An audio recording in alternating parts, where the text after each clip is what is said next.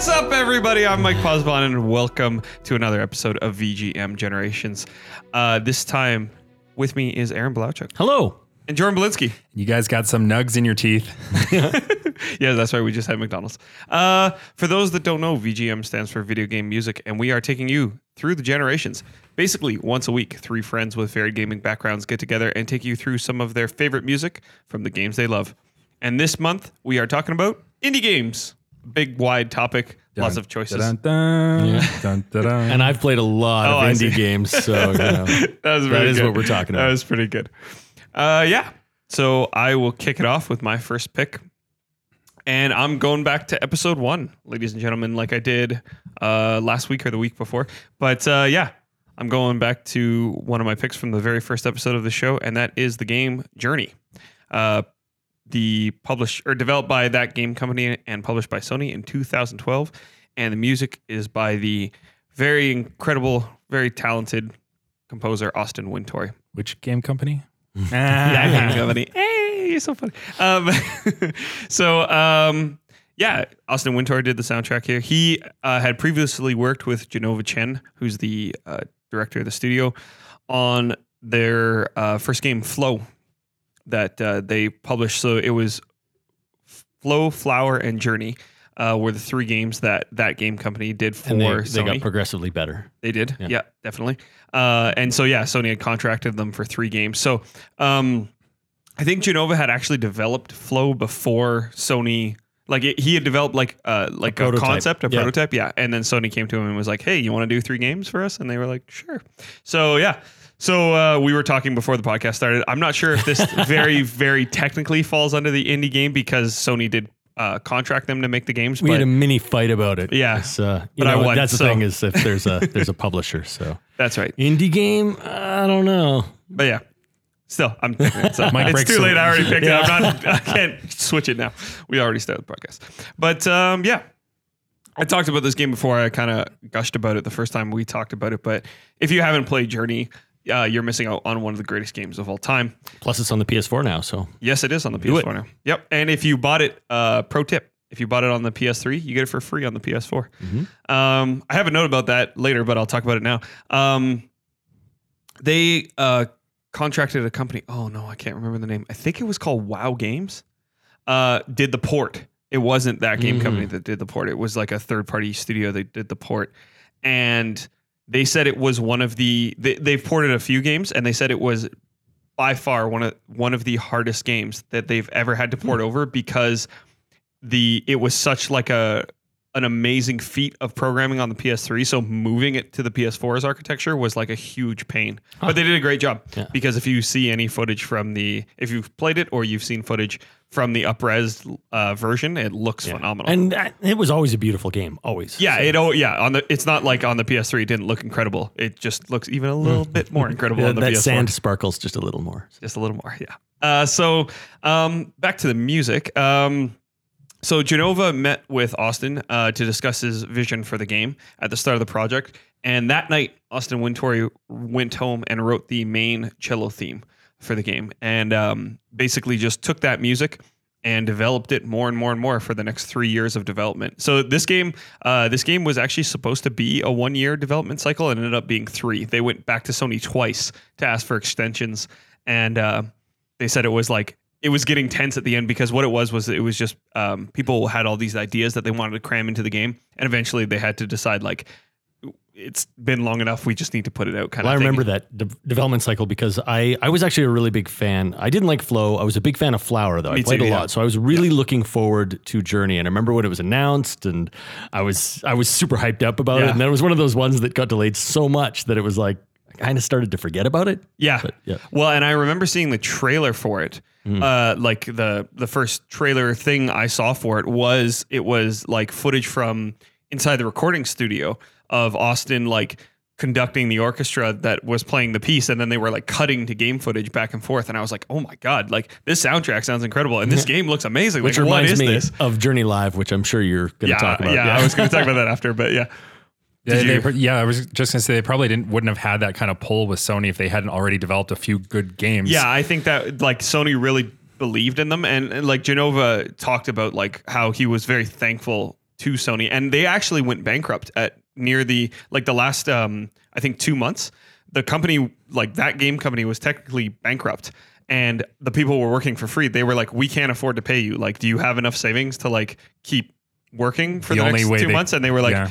"Yep." And so they for the last two months of the game, they were actually bankrupt, which is crazy. They were so close to the end. If they would have, they, they couldn't just stop, right? Because Yeah. if they're going to recoup any money, they have to finish And the game. This is clearly this game is a labor of love. It's a work of art. Like it's Yeah. a beautiful game, and if I was working on it, I'd be like, I need to see this through. So yeah, Exactly. So um, the music again, if you haven't played the game, but even if you have, you know that the music in this game uh, flows dynamically incredibly well. I think it's probably the best I've seen.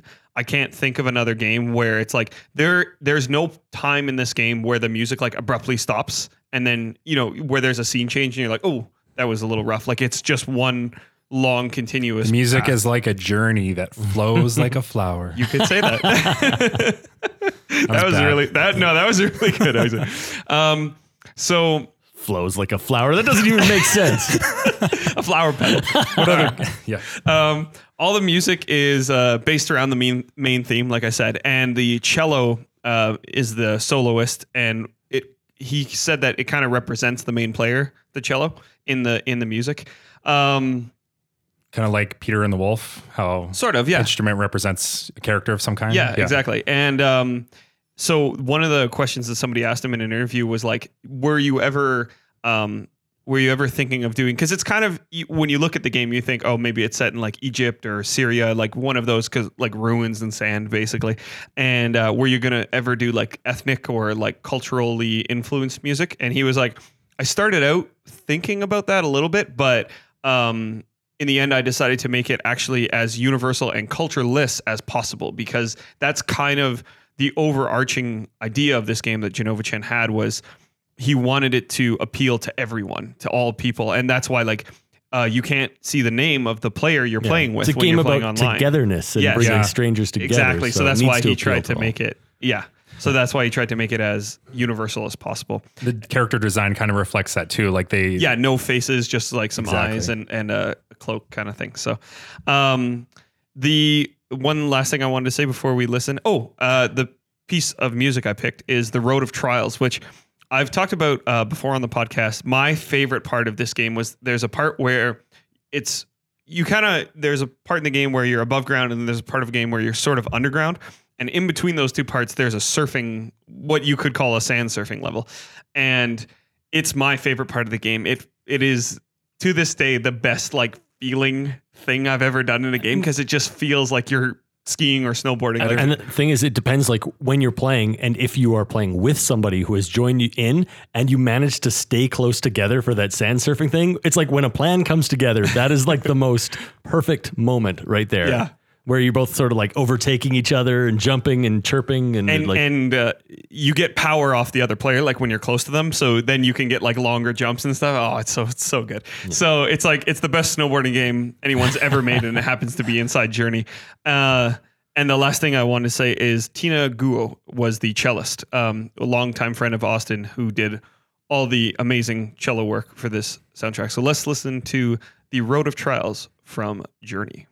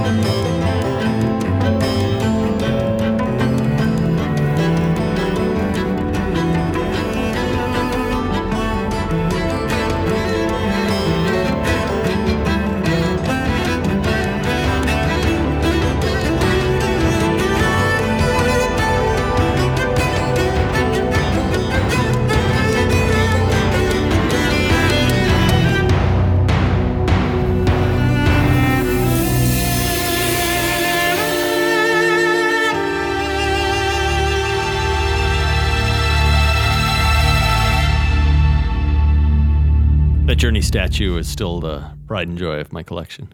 Oh yeah. Do you want to talk about that? I I'll just mention it quick in that uh, I, this was sometime after the game came out, and uh, yeah, this was a few years ago. Sony announced they were going to do an exclusive polystone statue of Journey, and it was this beautiful thing that's uh, it's like a base, and it on the base it's sand, and then it shows like one of the like the crumbled creatures, you know, the creatures that sort of fly around in the air that sort of look at you with their beam eye. Yeah.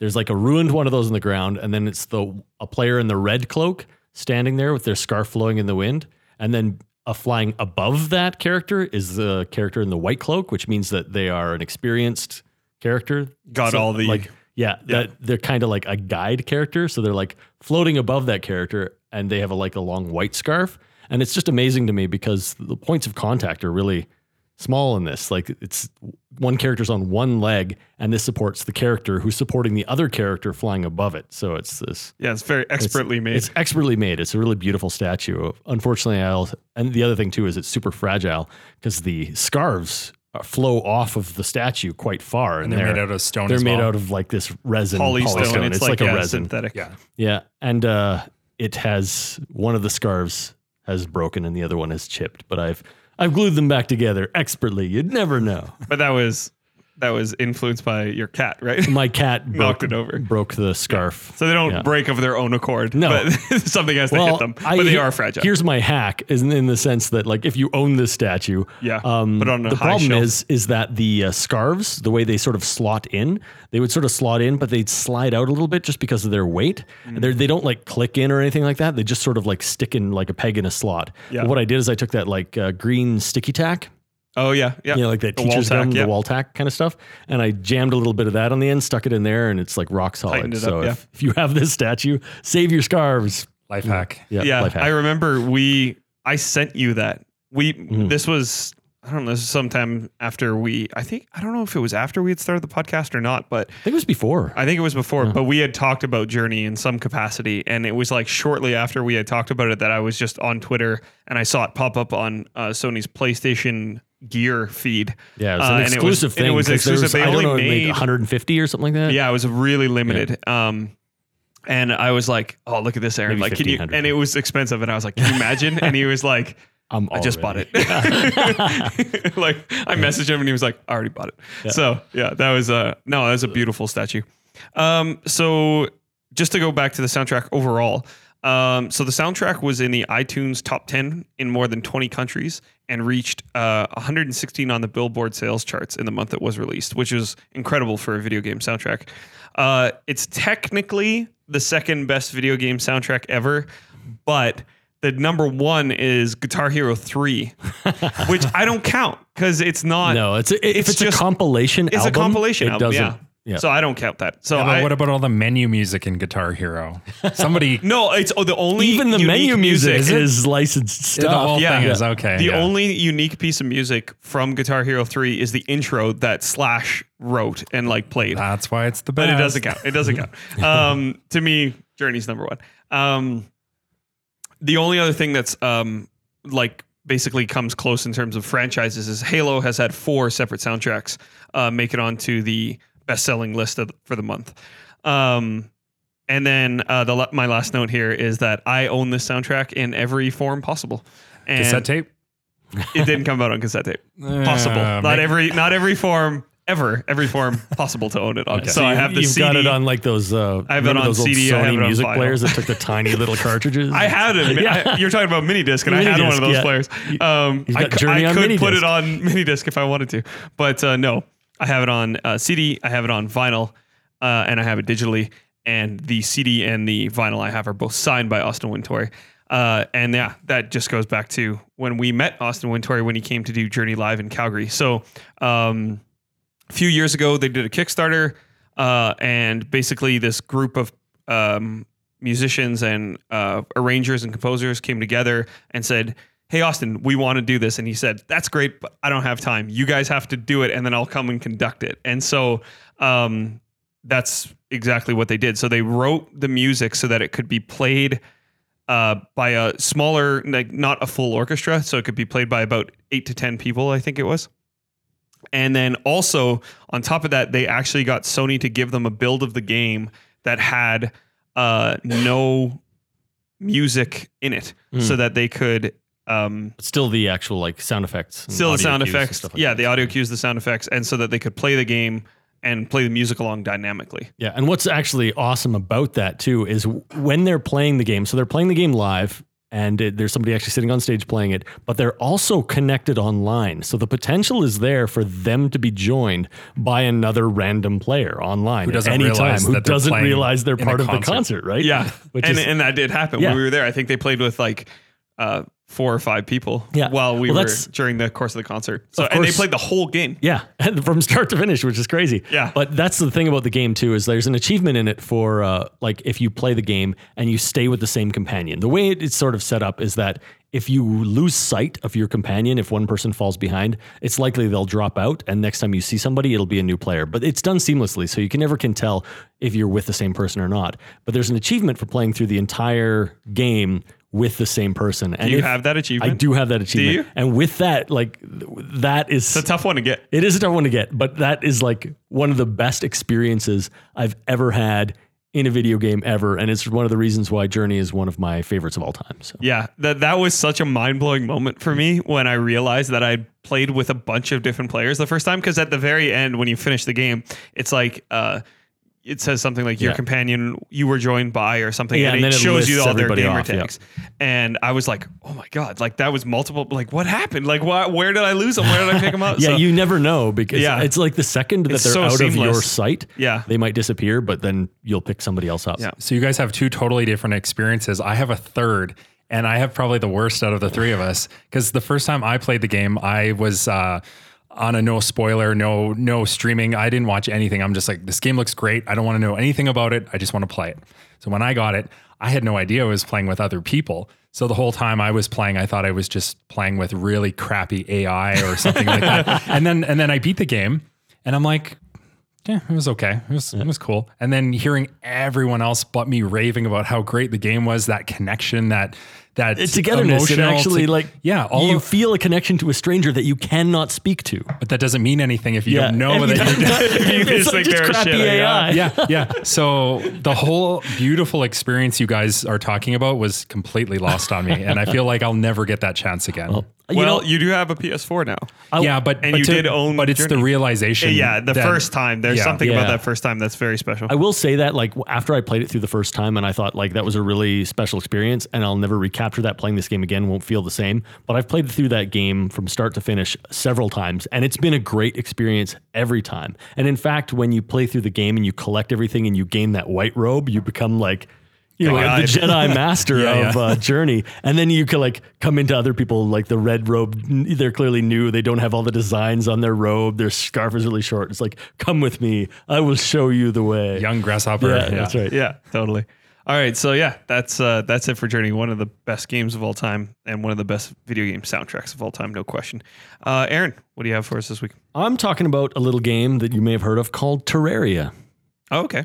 You guys Yeah, I familiar? played Terraria. You got to Yep. be familiar with Terraria. Only, yeah, barely. I don't know much barely. about it. It's funny. Like, have you heard of Minecraft? 2D Minecraft. Yeah, it's yeah, and essentially 2D Minecraft. It came out sort of in the wake of Minecraft, and in a lot of ways, it's the same sort of game. It's you know crafting, building, you know, fighting monsters, that kind of stuff. But it's all done as a side-scrolling platformer, and the graphics are very like 16-bit Super Nintendo kind of style. So I know it because every single friend on my Steam list is it's like the recommended game because all my friends have it. Well, so it's a game that is e- like it's been out for. Let me let me just get some facts here. So uh, it originally came out on the PC and has since been released for everything in the world. Um, it was Including phones, right? yeah, including Yeah. mobile. It was developed by uh, a company called Relogic, which was like I don't know, like three guys. You know, Yeah. Very eh, small crew. so developed and published by Relogic, but since then it's had so many like releases and re-releases that it has been published by others in order to be on like the PS Vita and stuff like that. So it's it's been around. But it came out in 2011 and since then it's like so riding the wake of Minecraft, but it's still consistently in the top sellers on Steam. Like you'll see it in the like top seller lists all the time. And it's a great game. Like I've sunk about 80 hours into it. That's nothing compared to like the hundreds and hundreds of hours I sunk into Minecraft, but still Terraria is, is a ton of fun. One th- one reason why is that I consider it to be more of a video game than Minecraft is. Like Minecraft is very like make your own fun. Yeah. There's like exploration and you know, you kind of just do what you want.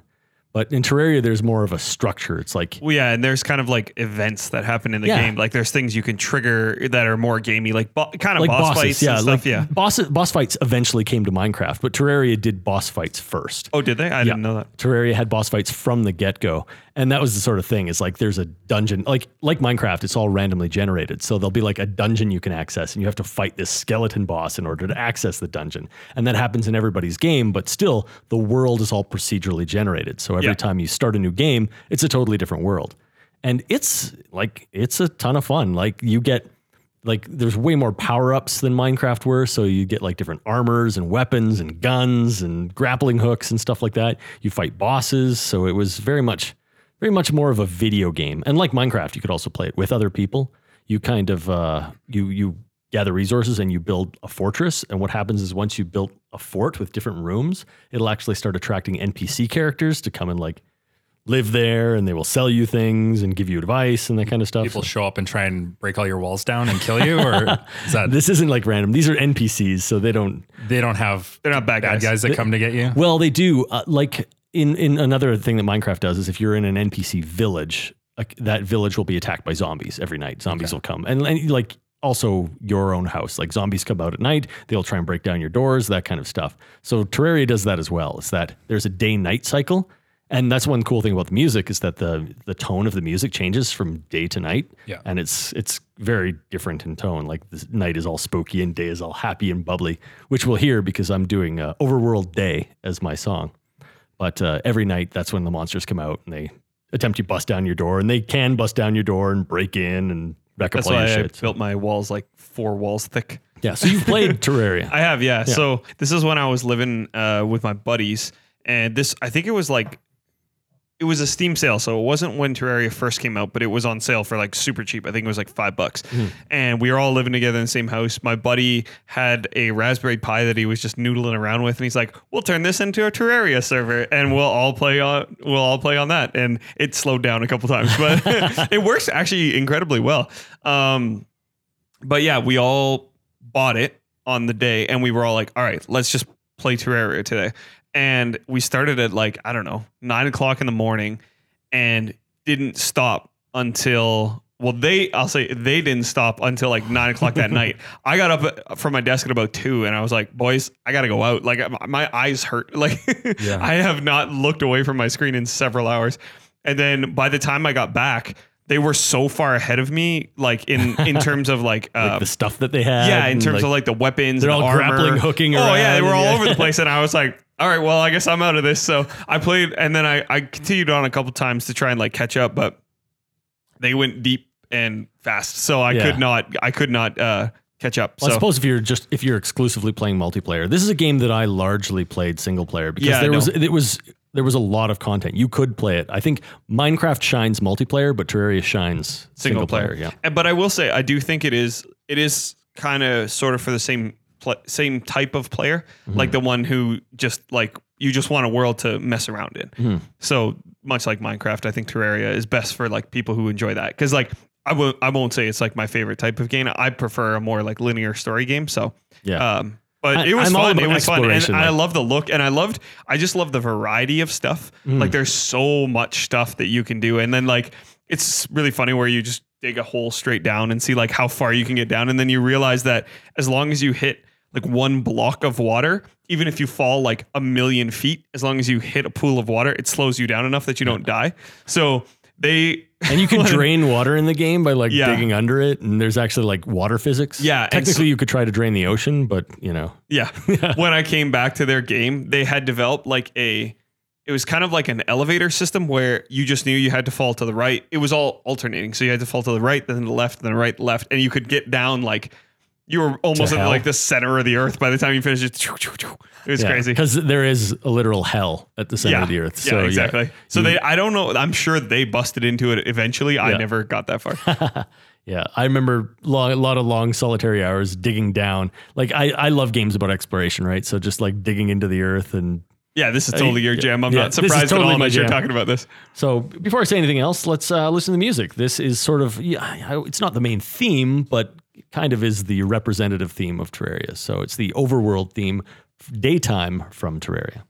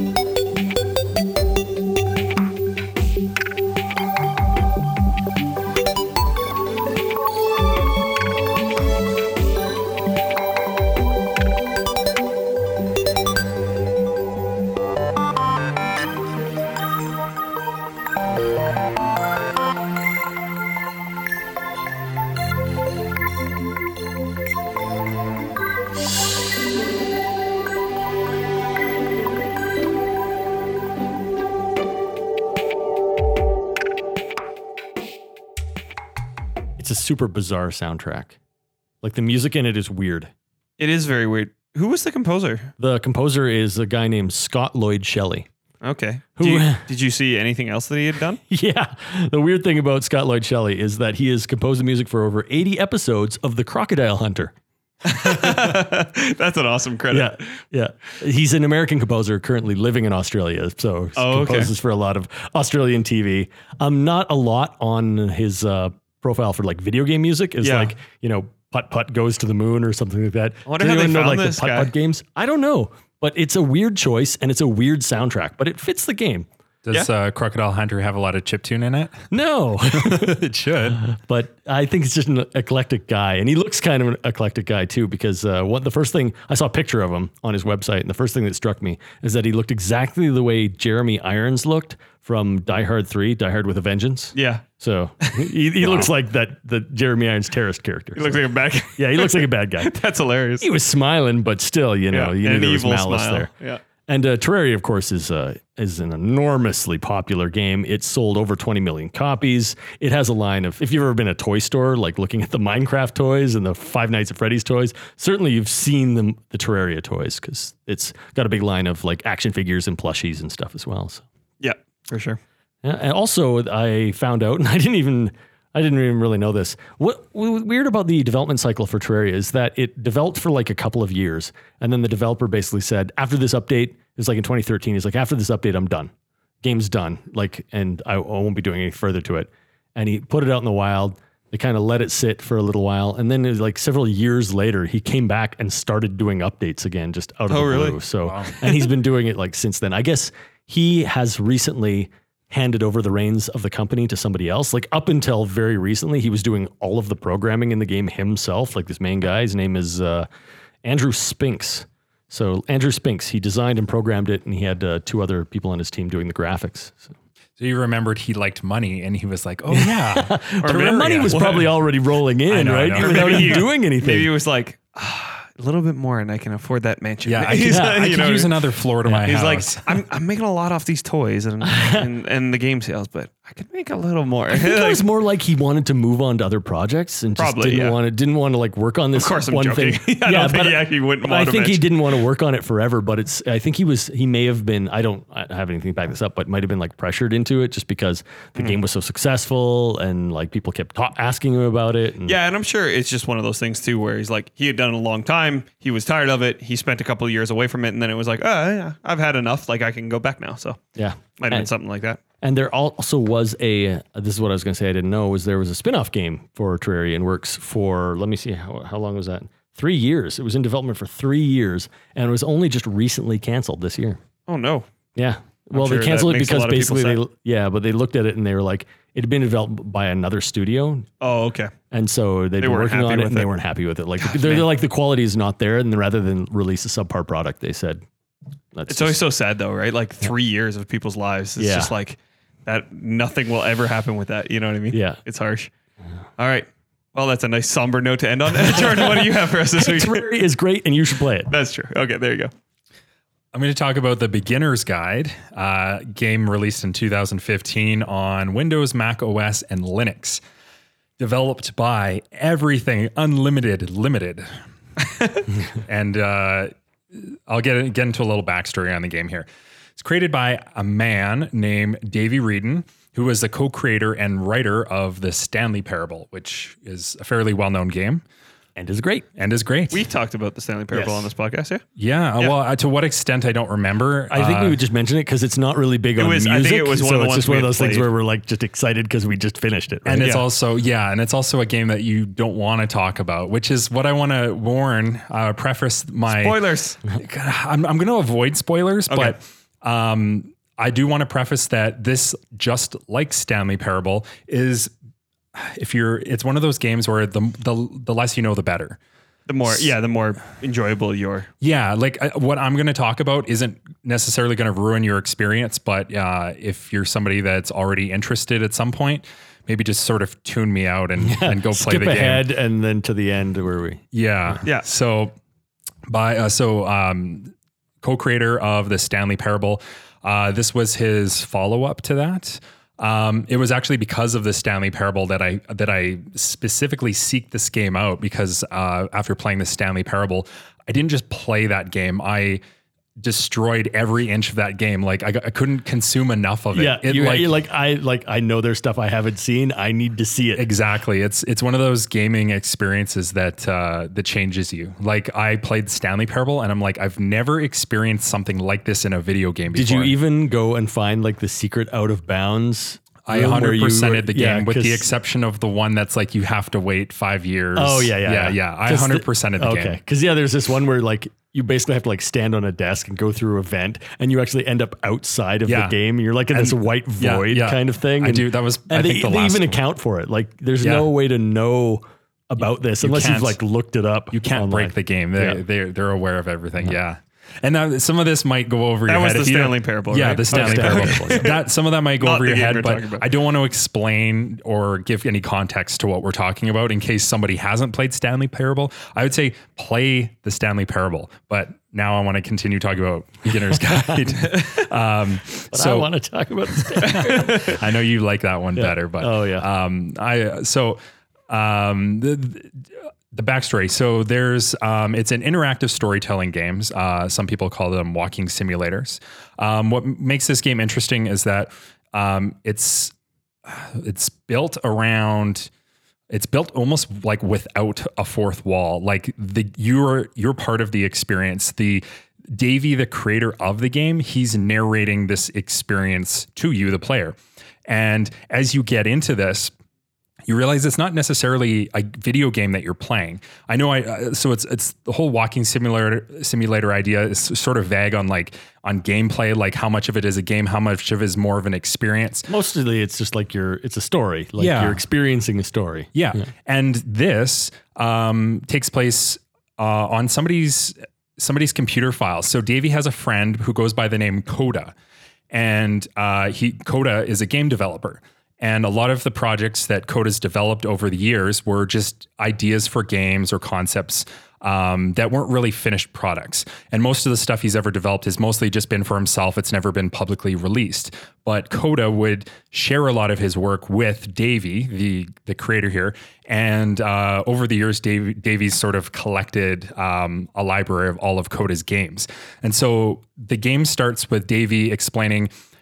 Uh, he he wants he wants to sort of answer the question: Can a video game offer insight into the mind of its creator? and he takes you through all of the projects that Coda's created over the years.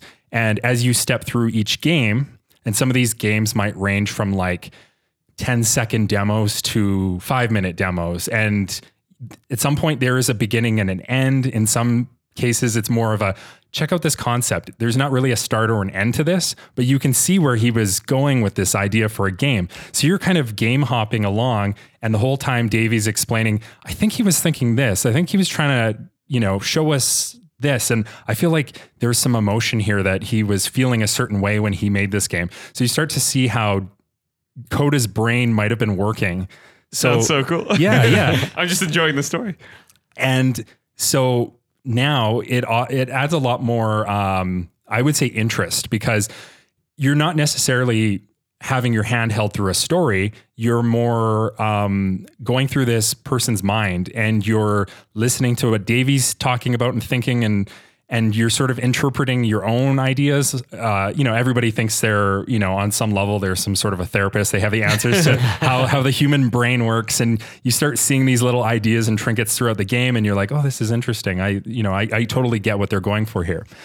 Um, yeah. So, uh, let's see. So the types of levels that, and, and games you've gone through, uh, like there's one concept that was really neat early on in the game. Like I'm not, I'm to try and stay to like early stuff in the games as to not ruin anything further down. But uh, one of the first ones was like, you couldn't, maybe Aaron, you can help me out if you remember. it's, it's all fuzzy. Um, there was one level where you couldn't move until you found out that, oh, if I hit backwards, I can walk backwards but I can't walk forwards. And then you start to figure out how to navigate your character by walking backwards. And so you're playing the whole game like what's behind me, but you're walking backwards. Do you know what I mean? Like it's a mm-hmm. first person yeah, perspective. Yeah. And then there's like text that's revealed as you turn around in certain areas. And it sort of, you can see how the game is sort of guiding you through, but without saying, go over here, go over there. So it makes it really interesting.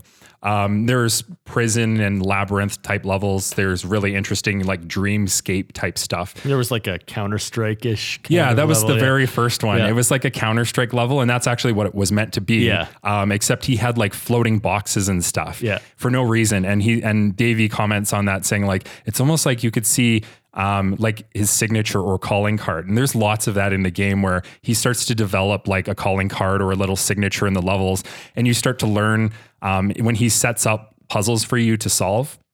And they're very minor puzzles, but there are puzzles in the game that you have to solve. And you start to understand how he's building them because, again, these aren't you're not playing through levels in a game. You're playing through concepts that he's evolving in time. that sounds so. So cool. by the time you get to like some of the later games that he's starting to develop, you see them more fleshed out. By then, you see the ideas that have evolved. You've at the same time, like a real video game, learn how to progress through some of these ideas already from his older games. So all of that is like super interesting. And to top it all off, there's like the whole um, exploring this person's mind, like that, the part of that just evolves right to the end of the game. And the payoff is huge. I don't, I refuse to talk about anything other than that right. because I have to say the emotional response I got at the end of the game was unlike anything I've ever had from a video game before. I had that gut punch feeling. You might you might have had it in Journey had you realized what was happening. I, it's like that. It's like yeah. that experience that you can only have once. Yeah. And uh, I had and no emotional epiphany from Terraria. Yeah, no, no. you're on the wrong podcast. yeah, that's right. I just want to say the emotion game yeah. podcast. You, you, I don't know what you brought this week. I had so at the end of this game, I had chills and I had a gut punch feeling for a week. Oh wow! So and, that it's one of those then, things that sits with you. I let you down. Well, hold on. let, us let, get there. Let's get there in a second. all right, all right. Um, I Terrible. some. I don't think I've ever cried from a video game. I'm trying to remember if this game made me cry. I don't think it did. But if I if I were to say there was a game that almost did, it was yeah. probably this game, and that's yeah. all I want to say. And that isn't like a good or a bad thing. It's just it's emotional. Yeah. Um, but I because of that, this was the game that after I finished playing, I'm like, I need to get everyone I know to play this play this game, game, and yeah. experience this. And you knew I'd played Stanley Parable. And yeah, and I and Aaron and I had talked a lot about Stanley Parable. I'm like, you need to play the beginner's guide. And go ahead. Well, like, what did you think? Uh, you know what? I can't. I don't. I can't criticize it too much just without revealing or spoiling Yeah. anything. So I'll just say that. I'll just say that it wasn't what I wanted it to be. Yeah. I didn't actually get the same experience. This is I'm, I'm Jordan in this scenario with Journey. I just I didn't I didn't connect with it.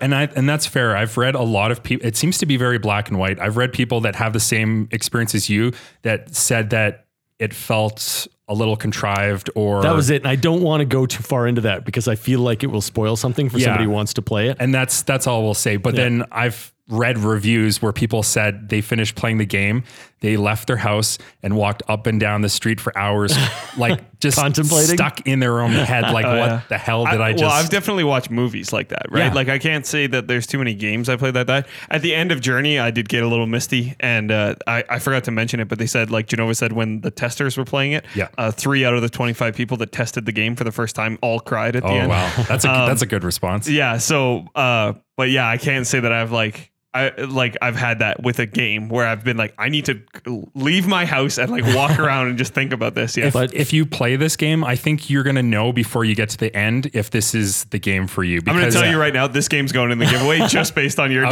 description. okay. Yeah, I 'cause- want ev- so I, I just I want everyone to play this game because of how short it is. It's worth the time investment. If it doesn't like work for you the way it didn't work for Aaron, I think it's still worth finding out. Yeah, I you know that's the thing is it was not a long enough uh, investment. Like it's the sort of thing you sit down and you play it one sitting, sitting right? Yeah. So it wasn't a big investment for me that way. It didn't cost a lot of money. No. but you think you hit the nail on the head for me when, like you said, and I've talked about it before. Like contrived was sort of the way I felt about it afterwards. But that said.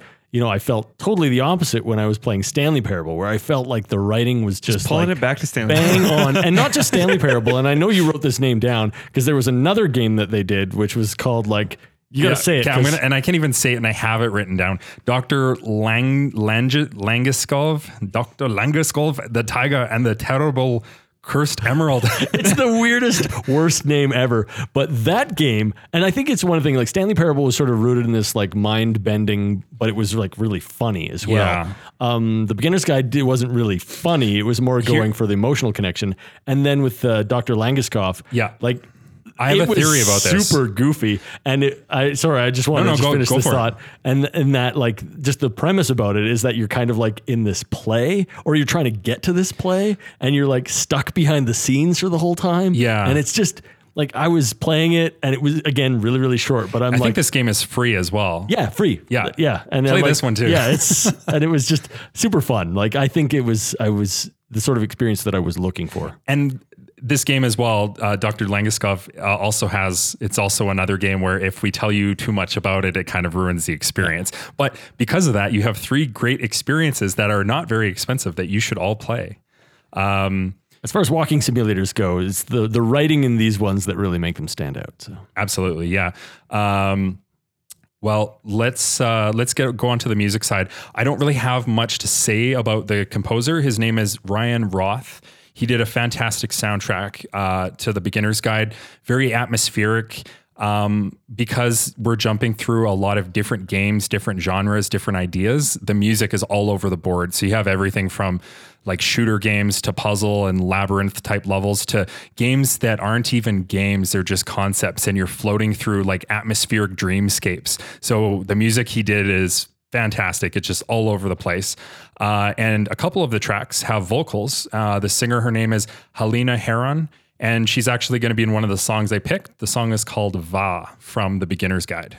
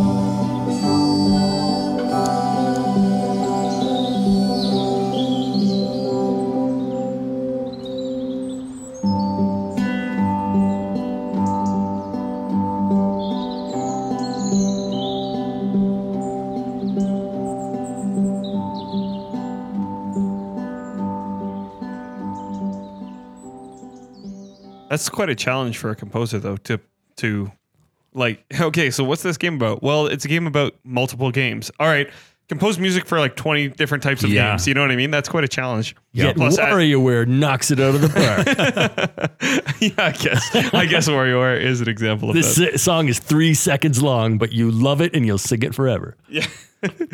that's more like Yeah, catchy yeah. tunes than songs almost yeah. in WarioWare. But yeah, that's cool. So what uh can you say what this piece of music is from without ruining it? Yeah. Um, so the song Va that we just heard, um, it takes place again fairly early, sort of middle range of the game. Um, and because it's kind of weird, I it doesn't really matter if a game is near the beginning or end because they're all just concepts that you're jumping through, but they take place in a timeline when Coda in his life, in his real life, developed these games. So um, the song Va sort of took place midway through his career.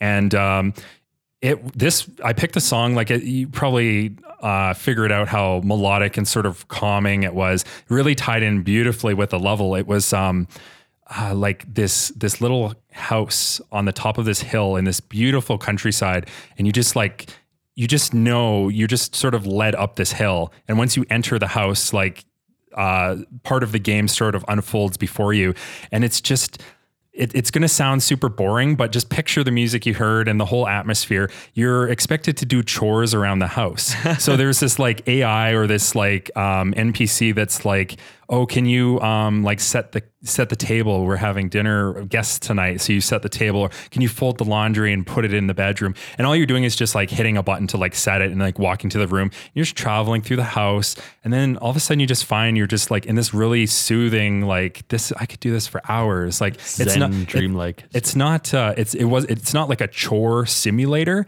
it's just you're doing these tasks to this music and you're um, what makes it so atmospheric is you're stuck inside the mind of Coda. What was Coda thinking when he built this? What, where was he going with this?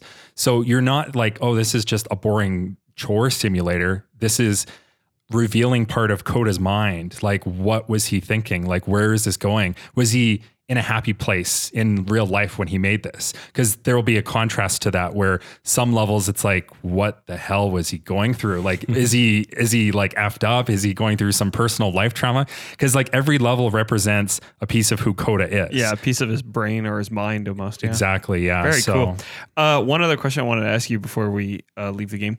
Um, is the art style all over the place then as no, well? No, Oh, because so it has a um, consistent art style. I'm trying to remember. I believe it's the Source engine. Is that, Oh, is that the, Yeah. the one? That's why the Counter Strike uh, Oh, level. Yeah. oh, oh, feels- makes so it's like oh, it's, that makes it's like sense now. early source engine. So this And is like yeah, the original not- source yeah. engine. So everything has that very like blocky Half Life, low res texture kind sure. of feel. and to that's it. all intentional. That's how Yeah. the Stanley Parable was built. And so Mm-hmm. this game um, capitalizes on that because this is what Coda built all his games. And these aren't AAA studio games. Coda, these are just Indie games. project. Some of them aren't even indie games. Like the game, Yeah. the beginner's guide is the indie game, but the games within the game are thought experiments. exactly, yeah, yeah. Very cool. All right. Well, that's awesome. Uh, that is. I just want people to play this game now. I want you to play it. yeah, I'm going to play this game now. So the beginner's guide is what we're going to put in the Just giveaway. don't let Jordan down. That's right. That's Somebody right. has to feel the way that I Yeah. felt. Well, it's, it's Um, tough to. Uh, I just want to one more point is it's tough to share a game that you like can't be about feel the Stanley a Parable. connection. It's tough to share a game you feel like an emotional connection with, and like you want other people to have that experience, and then you recommend it to somebody and they don't have that experience. Yeah. And I like I had that happen with a game that I've talked about in the podcast before, To the Moon, which is a game that I sort of sat down by myself, threw my headphones on, played it all the way through, and that was a game for me that was like sucker punch at the end, where I just kind of sat there and had to process it, and then like. Days later, I'm still trying to process it. I'm like listening to the music and like Yeah. my tears are welling Yeah. up in my eyes just listening to the music and all this kind of stuff. Well- and then I'm like, I made my wife play it. I'm Yeah. like, you have to play this game. Like, Yeah. it, and it's a simple game. It's Yeah. a But it's hard to it's hard but, to and share she didn't get the same thing out Well, of it. and that's the thing. She it's almost better if you discover it versus having somebody put it on your plate and say, You're gonna feel something. Now feel it. yeah, right? you basically, Yeah. if you're going to recommend a game like this to someone, you have to put it on their plate and say, I'm not going to say anything about this game. Just play it. Give it a try. Yeah, Yeah. because you're Yeah. setting the bar too high. Like Yeah, I've already gotta over. I've, hyped, it, yeah. I've very hyped the game. So I just one last thing that I just remembered was I just finished playing the Stanley Parable, and at the time I was playing it with my with my wife, and uh, we played the crap out of it together. And then I read all the reviews on the beginner's guide, and all the all the people that were describing it the way that I actually felt. Um, I I said to to my wife, I'm like, you know, I don't think we can play this together. This seems like something I need to play by myself. And if you want to play it too, you play it by yourself. But I don't think we should be sitting on the couch together doing this. And that's how I played it. I threw on my headphones. I just, you know, turned off the lights, sat there for an hour, played this thing. It yeah, was great. just more of a solo experience. exactly. Yeah. Yeah. Every now and then there's a game where you need to shut out the world. You need to have those headphones on and you Yeah. need to focus on just Yeah. the game. Yeah. And, and it is cool that like indie games have kind of become like a uh, like a bastion for that for for that like really emotional game, right? Like just a very deep storytelling focus. It's not you know this game isn't focused you know because like they can't do the graphics that the AAA studio can do. They can't get the voice actors the AAA studio can get, but good storytelling Yeah. is not limited by budget. It's just limited by somebody's creativity, right? Well, that said, and speaking of walking simulators, well, just while we're sort of on the subject, is that I want to just bring up really quickly The Vanishing of Ethan Carter, which is a game that I may have talked about in this. I would have loved to talk about it in the podcast, but it didn't have music that stood out to me in a way that I could really talk about it. But you mentioned like, you know, lower budget. At the time I played Vanishing of Ethan Carter, which is by a small independent studio, I think they're called the Astronauts. They uh like it was the most beautiful game on PC that I'd ever played. Like it had natural environments in it that looked better than anything I'd seen to that point. And this was just a small independent studio. And then again, it also had that like interesting so what you're saying is emotional I'm- story. I'm kind of full. Of I'm crap. not saying you're full of shit. I'm just saying that uh, I'm just saying that you know independent studios are doing amazing things on both Absolutely, yeah. storytelling, graphics, pushing the bar, pushing the envelope. I and I've declared this in previous years because this has been going on for a few years that it is the time of the indie developer right now. Like this the amount of formats that you can get out to people, the uh, ease of publishing, like the things like Kickstarter and Indiegogo, ways to get your funding, like it's it is the time of the independent developer. Yeah, no, it's a good time. It's a good time to be Yeah. a gamer. it's a good time to be a gamer. Uh, so, Jordan, have you been uh, playing anything that you want to talk about? Um, I can talk about the last game I played, Sure. uh, which I've talked about before, but I think just briefly. Um, Hellblade, Senua's Oh, Sacrifice. yes, yes, you Uh, have but talked about it's uh, it's a game I've had to keep putting on pause because of crazy life scenarios. Um, but my God, like the last time I played it, and I think I'll probably have time to pick it up maybe in the next week or two. But um, absolutely loving it still. Uh, And not not technically. Was that technically an indie game? Yeah, I Yeah. think that was a te- Uh, that definitely counts a an indie small game, studio. Yeah. I would have. I probably would have talked about it if I. I was leaning towards it being more of a not indie, but maybe just Yeah. Small, Small. studio. When I did research into it, I was actually surprised because I expe- I thought that was like a triple A title when I first saw stuff. Yeah. Well, it of looks like it. It looks good. like it. I Yeah. thought it was, and, And then it- I was like surprised to learn that this is like some independent small studio. Well, just- they wanted it to have an indie AAA feel, is what they actually were calling it. Yeah. and they are a very small studio. I just didn't know if you would call them indie though. Actually, Who- just were they financed by somebody? I you see Sony. I think Sony published the Yeah. game. I want to yeah, say, but I don't. I don't. I can't remember the developers because. Uh, I put it down and said, no, I'm not going to research it for the podcast. Yeah, because I think most, uh, I think that's sort of for me, that's the line of independent developers is are you like self financed? Yeah. Um, but like uh, it's another game where I'm just getting totally lost in the in the character and the story. I think it's like one of the most interesting protagonists of any video game. Uh, for anyone that doesn't quite remember, um, the main character Senua, she's sort of like um, sort of like a like an, a Viking type. Um, looks like a witch doctor kind of. She's like a darker version of Aloy from yeah, Horizon. Yeah, sort of, yeah. Um, like Nordic mythology type type world. Um, actually, it's it's entirely that. Uh, her village is destroyed, and she's avenging her her lost love and family, and everyone she knows has been pretty much slaughtered by demons or or Satan or whatever. And uh, and she's got. I think the the biggest part of the game, which makes it the most interesting, is uh, she's suffering from like a mental mental illness of some some kind of psychosis. Is this the game with the tree? Yes, this is the game with the tree. Okay. In the trailer, um, it it's has Senua looking at the camera, and uh, she's losing her mind, hearing voices, and then yeah, there's a burning tree with bodies hanging from it. That's her village of, Yeah. kind of people. uh, 300.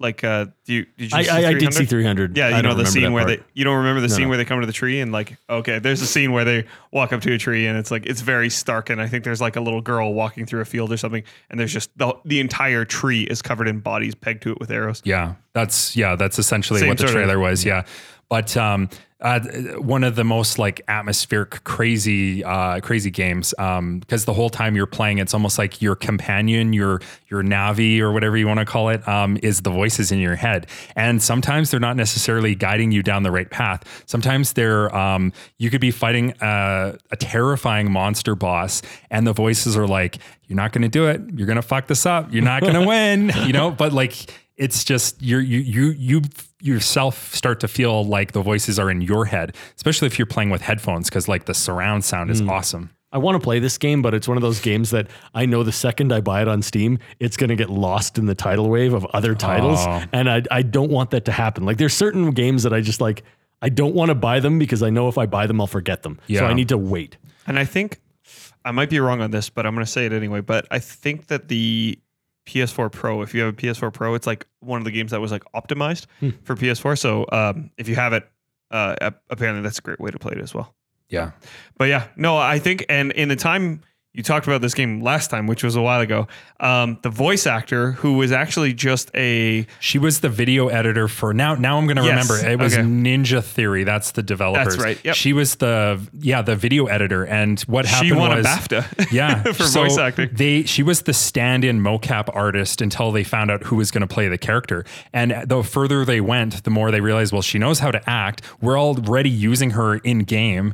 Why update with a new model? Like she's fantastic. She can play the character well. And they uh, this is funny because I actually did partially research it for the podcast. um, yeah, they they just said like they coached her and was like tune into your real life um, suffering and play off that. And she did. And then, yeah, she won the award at the Video Game Awards. And uh, Andy Serkis presented her a big giant trophy as best, what was it, Mo- mocap artist or something? And they had to rescind it because she was just a like. And- and she said she- she, Well, I she didn't was- have a SAG actor card, so she, I believe Yeah. it was for best performance. So she won Okay. the ba- she won the BAFTA and the Video Game Award, and I think it was I can't remember which one Andy Serkis was at. I think it was the Video Game Awards. was it yeah. the Video Game Awards, Yeah. and she like broke down crying because Yeah. she was like. I'm you know, an this isn't even my job, but like Mm-hmm. the way people have have responded to this game and the way and they did a lot of we're going to go into it even further here, but they did a lot of consulting with Yeah. mental health experts Yeah. before they started making the game. And there's a warning when, before you start playing the game all about that too. yeah, so very cool game. Yeah. but yeah great game it's you know totally something it's it's on my list as well i definitely want to play it actually as soon as i got the ps4 steph uh uh was like are you gonna buy that game i really want to play that game so Yeah. she- Oh, she's kind of she's kind of poking me so if i ever see it on sale or anything i'm definitely gonna pick it up Cool. so but we're gonna put um oh i already forgot Beginner's Guide. beginner's guide and put Dr. Langeskov in there because it's free. well, it's free.